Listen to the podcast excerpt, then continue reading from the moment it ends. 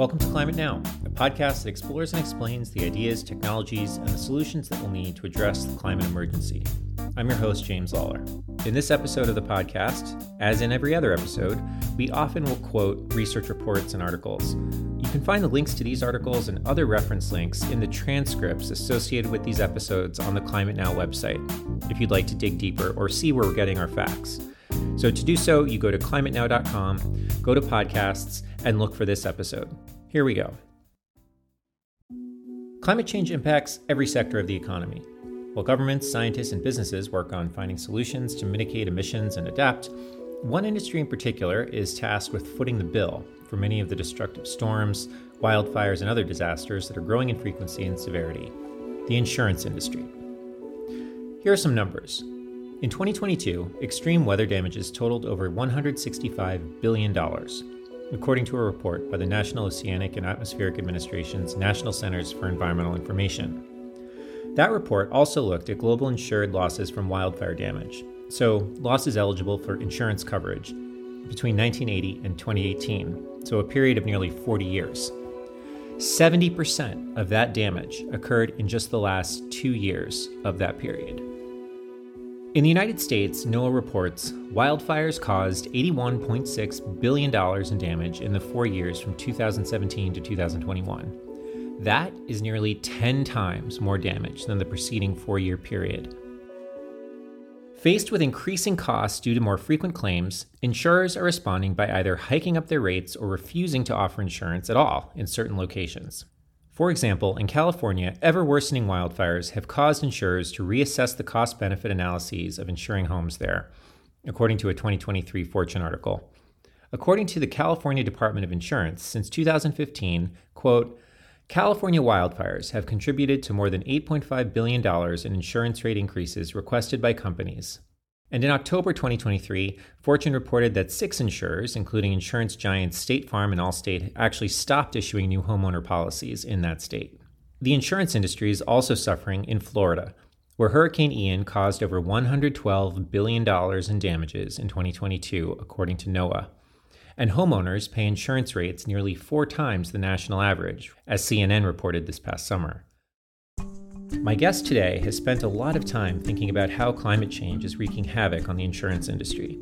Spencer Glendon is the founder of Probable Futures, a platform that offers maps, science, and stories to help people understand what our climate futures might look like. We were joined by Spencer in June of this year, and we're very happy to welcome him back to the show today. Spencer publishes seasonal essays, one on each equinox and solstice, on topics related to the changing world and global economy amid the climate crisis. Spencer's latest letter, Equinox Greetings The Way We Live Now, discusses how climate change has pulled the rug out from under the insurance industry. He describes how property owners and large scale developers have taken access to insurance for granted, and that in a changing climate, this may no longer be realistic. He asks, How do our usual strategies and financial mechanisms of managing risk hold up in places where hurricanes and wildfires are not questions of if, but when and how bad? What happens when the storms and the wildfires one insures against are no longer freak occurrences, but regular? Our discussion today draws from economics, science, and even literature to answer some of these questions. Spencer Glendon, welcome to Climate Now. Great to have you on again. Thanks. It's a treat to be back. Today, we're talking about your most recent letter. And the unifying theme for me was this idea that examining the degree to which the fact of a stable climate has informed everything from our institutions and the language we use to describe the world around us in this very, very sort of profound way. And then taking that, you examine how these things are coming apart in the context of one particular industry, which is the insurance industry. How important is the insurance industry to our way of life today and to the institutions that we depend on? Yeah, one of the ambitions in the letter is to make the world more interesting to people, make people actually more aware of how kind of fabulous, and I mean both senses of the word, our civilization is. What I realize is that insurance plays a very interesting role in modern society, and it has explicitly to do with climate. So, a local climate. I live in Boston now. I grew up in Michigan. I have lived in Russia and in Germany and in some other places, in Chicago. And, and in each of those places, those places are described not by it being the same temperature every day, but by a range. And there are warmer years and cooler years, wetter years and drier years. And what's happened with insurance, and in this case, we're going to talk explicitly about property insurance, is that insurance, in some sense, truncated those ranges. And what do I mean by that? Well, take the house I live in. It's built to withstand a certain amount of rain. And beyond that amount of rain would be very expensive to build the house. It'd be expensive to have the house be sort of an impenetrable fortress.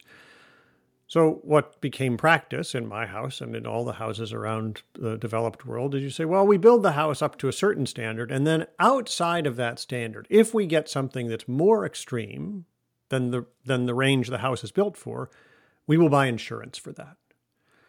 And so, what insurance is actually there to do is to offset if you get an out of the normal run of the mill experience. And so somebody on the other side of this contract would sell me insurance. And what that means is that if this unusual, very unusual event happens, they would pay me. In the absence of the very unusual thing, I pay them. So I pay most years a small amount. They get that amount predictably. And the trade off is that occasionally, very occasionally, I would call on this contract to say, hey, something unusual happened here, I get paid.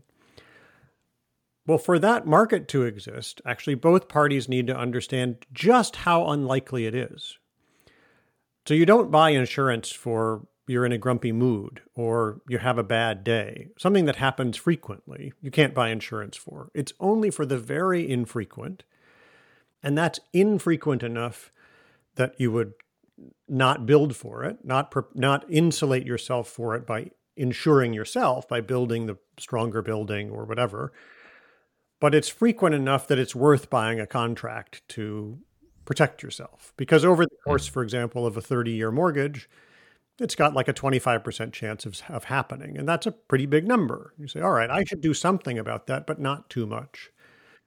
But both parties need to understand just how likely that is and so insurance became this way that we limited the future we planned for explicitly, but shared the risk that unusual things happened with lots of people. Right. Let's talk about the structure of the residential insurance market. If you could just talk us through the structure of this market. Sure. So, insurance is a very interesting market, as it turns out, because it's an unusual market. It has lots of norms and standards around it. So, on the face of it, insurance is a financial contract. One person pays another person, and under certain circumstances, or one person pays an institution, and under given circumstances, that institution will pay the person back. So, it has the structure of uh, of a, a, very specific financial contract. But insurance doesn't act like a financial market. So, what do I mean by that? Well, one of the things about it is that you can only buy insurance one year at a time. There's this norm that insurance gets renewed annually. Consumers treat this like something like a commodity that will always be around. And so maybe next year I'll get a better deal. And then the company likes to issue one year at a time because the company is thus not taking any time based risk. But there's a fourth party, which is the regulator. And the regulator is in the United States, there's a different regulator for every single state. And those regulators are organized not necessarily for the market to work, but to protect the consumer. Now, on top of that, you start realizing that insurance is a price of entry is like a, an ante you need to offer to be a homeowner. Mm-hmm. Well, home ownership is treated in many countries, especially in the United States, as being a sort of right that you have. So now the regulator is invested in making sure that you, James, can't lose your insurance, that you get a good deal on insurance, that it's always available to you. And so what that has meant is that the regulation of insurance does very interesting and strange things. So, for example, in California and in many other states, only past data can be used by the insurance company to determine pricing for next year. So if you want to know how much to charge James for his insurance for next year, the only information you're allowed to use by law are premia and costs. So basically, how much money went into the insurance companies and how many how much came out over the previous 20 years. You can use no other information. Mm-hmm. Secondly, if you decide that James's new insurance policy should be more costly, that the risk has gone up, there's actually a cap on how much you can raise the new fees, the new charge. So the companies are actually unable to reprice and they're unable to use new information like climate models. As a result, it means that the insurance business can't really push back on the market and signal, hey, this policy is no longer right, that the past is no longer a good model for the future, that the mm-hmm. past is now, in fact, biased data. It's, it's not the right set of inputs to determine the risk going forward. Mm-hmm. But it's been so regulated to insist on the status quo that you can't do this. I've read a couple of articles about Florida in the wake of, of the hurricanes they've had. And the, the, these particular articles have noted that actually developers have come into these areas that have been devastated and have bought land and have and are actually pouring money in to build new structures to build new resorts and and all of these things. How how does that square with with what you're describing now about you know the insurability and the livability of of areas like Florida, for example?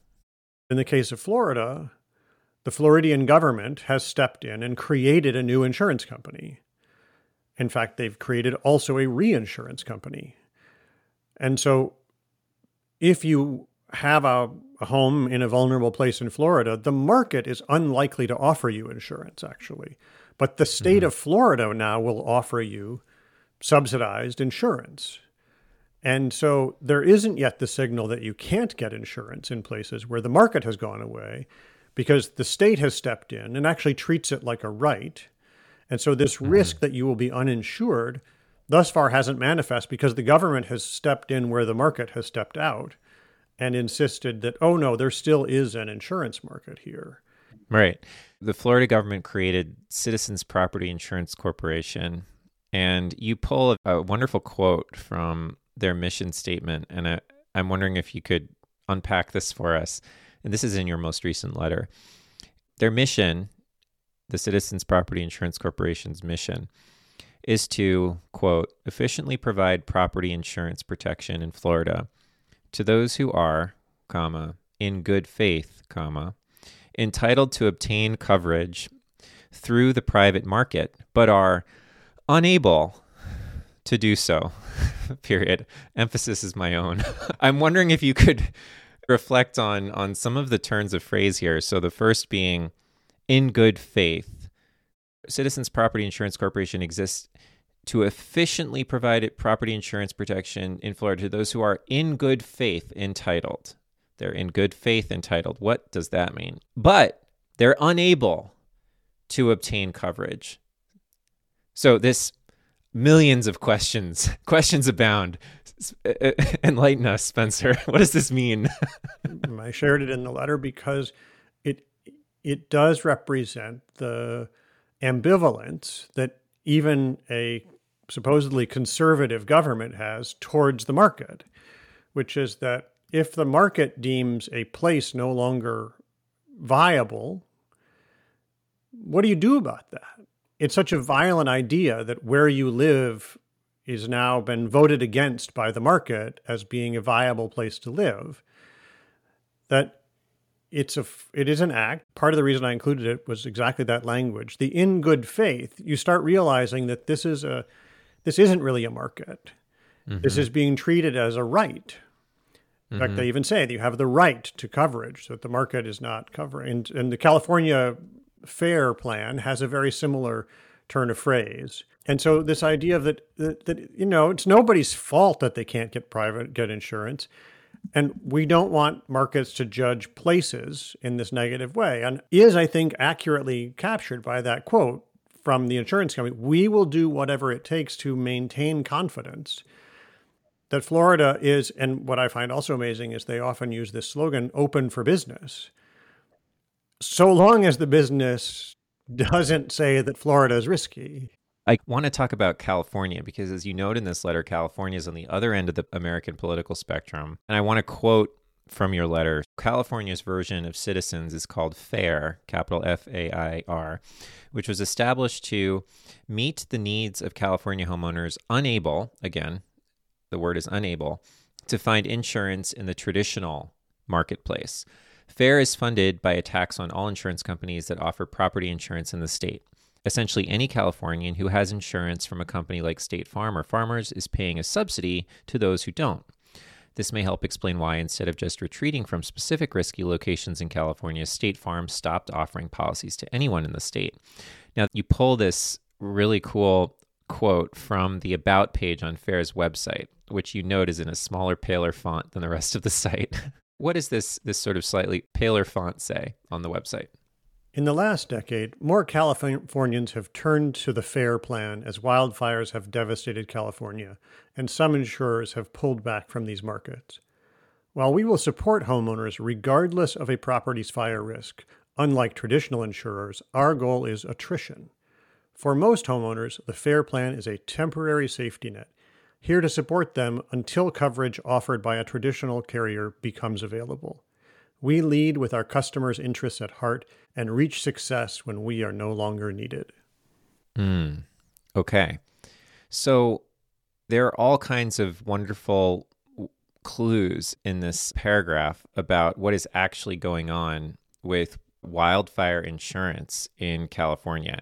Spencer, can you do a close reading of this for us?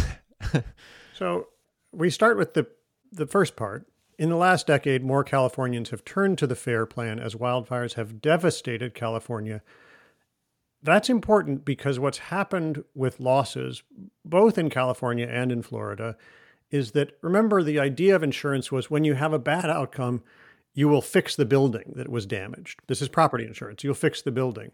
But what's actually happened is not only that the probability of a fire or a flood has gone up, but the devastation has gone up. And so instead of just being, well, we need to fix some things because there was a fire, it's the neighborhood has been completely flattened. And then the claim to the insurer is to rebuild the entire thing. So the frequency has changed, but also now we're talking about devastation. And that's really not what insurance was built for. Insurance was built to shore things up when there was an exceptional outcome, but not start from scratch. So, this language seems both clever and also a bit absurd, right? They say they'll support homeowners, not insure them. They're not saying they will actually offer insurance. It's like they're trying to thread this rhetorical needle where they understand the pitfalls of offering insurance in California, where the chances of your home burning down are high. But at the same time, they'll want to appear to be on the side of homeowners, saying they'll, they'll be there for them if insurers decide to pull out, you know, without actually committing to insuring. There are a couple interesting things about it. One is I really like the way it it really makes practical that the climate has changed, but the institutions that were built on the stable climate are finding it hard to change. Right. And grasping, grasping. They're grasping. That's exactly right. As though they're they're just they're trying to hold on. They're they're making this impossible connection. Like you can feel the strain That's as right. they as they struggle to hold on to language on the one side and reality on the other and pull keep these things joined but they don't join anymore. They they don't connect anymore, do they? That's exactly right. Maybe that's a good transition to the novel. Yes. So your essay is titled The Way We Live Now, which is a reference to a 19th century novel of the same name by author Anthony Trollope. Happens to be one of my favorite books. So, Anthony Trollope, novelist born in the early 1800s, so lived until the late 1800s, wrote a very large number of novels, I think close to perhaps around 50 novels, many other things. He had a career in the Postal Service at the same time.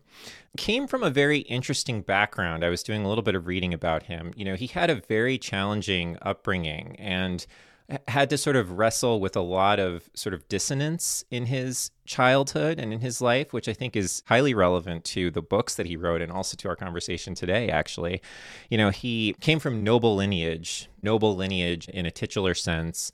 But without the economic means. And so he grew up with this tension between, you know, outward appearance and a lot of his work reflected that, including perhaps most brilliantly the book that's widely acknowledged as his masterpiece, which is entitled The Way We Live Now. And it's one of my favorite books.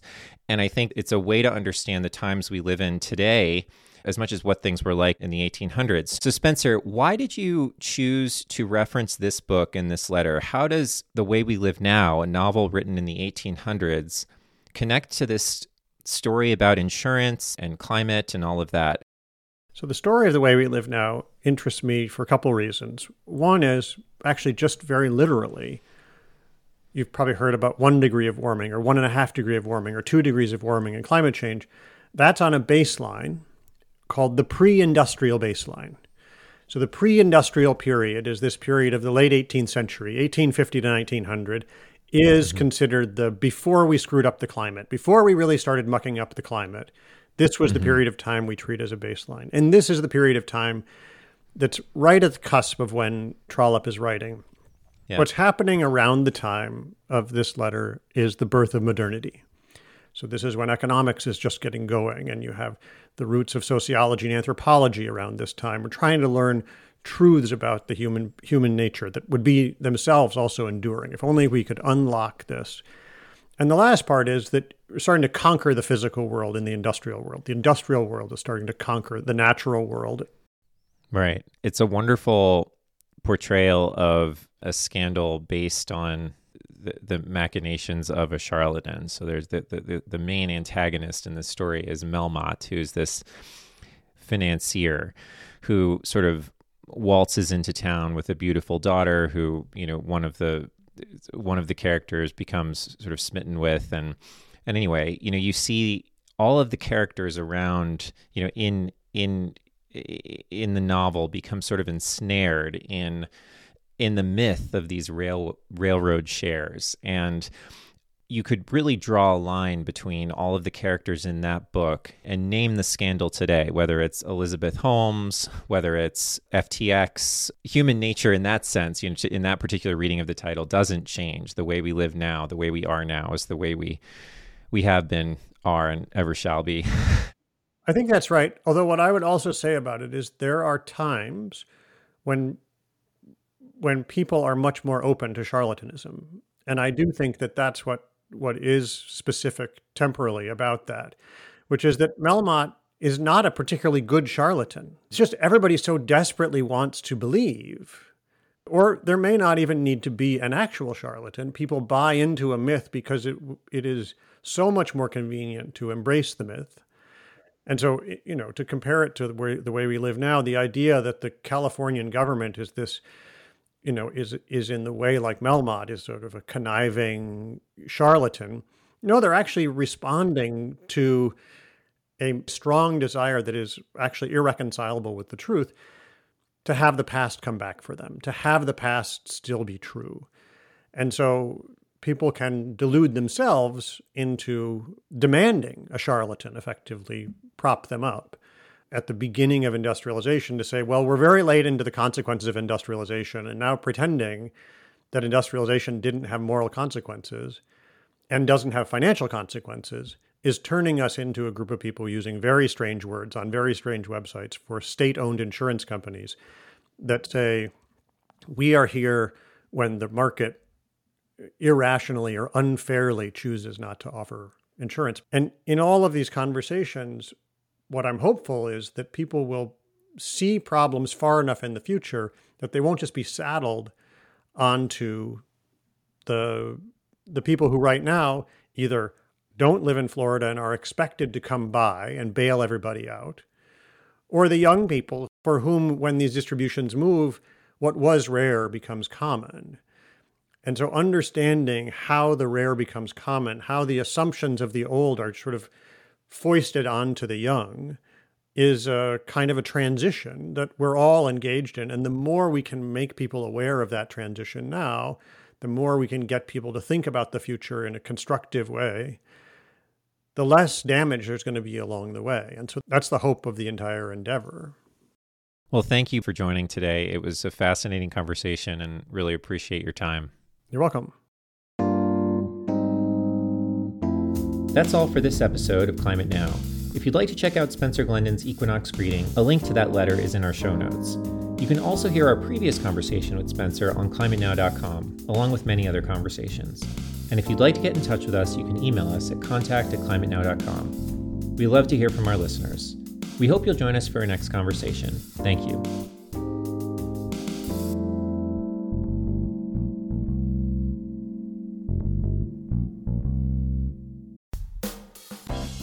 Climate Now is made possible in part by our science partners like the Livermore Lab Foundation.